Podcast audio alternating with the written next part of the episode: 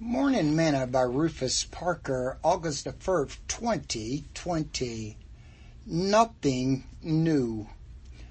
All things are full of labor. Man cannot utter it.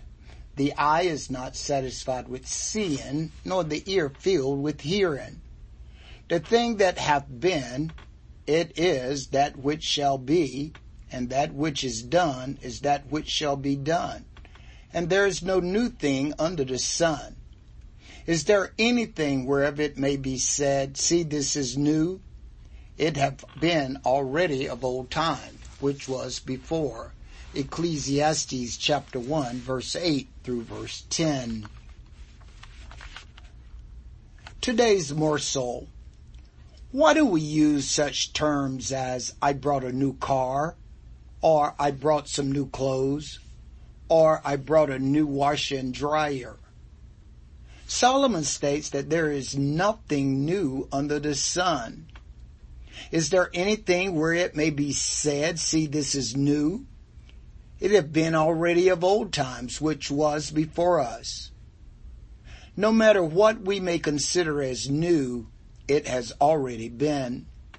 The same is true within the church. We may think that it is a new insight into the scripture, but it is not. It was already there. We just did not realize it. I often ask myself, why aren't people's eyes not satisfied or their earing filled with hearing? Seems as much as we hear and see. Is this a ploy of the enemy to destroy our minds? Are you satisfied or are you discontent with your life? Maybe if we were to realize that what we are working so hard to obtain, which we may think is new, which is not, we could reach contentment. Sing this song with me today.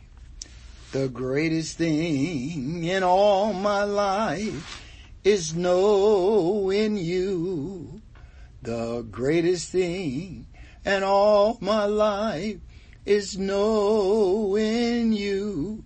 I want to know you more. I want to know you more. The greatest thing and all my life is knowing you. Thought for today there is nothing new under the sun.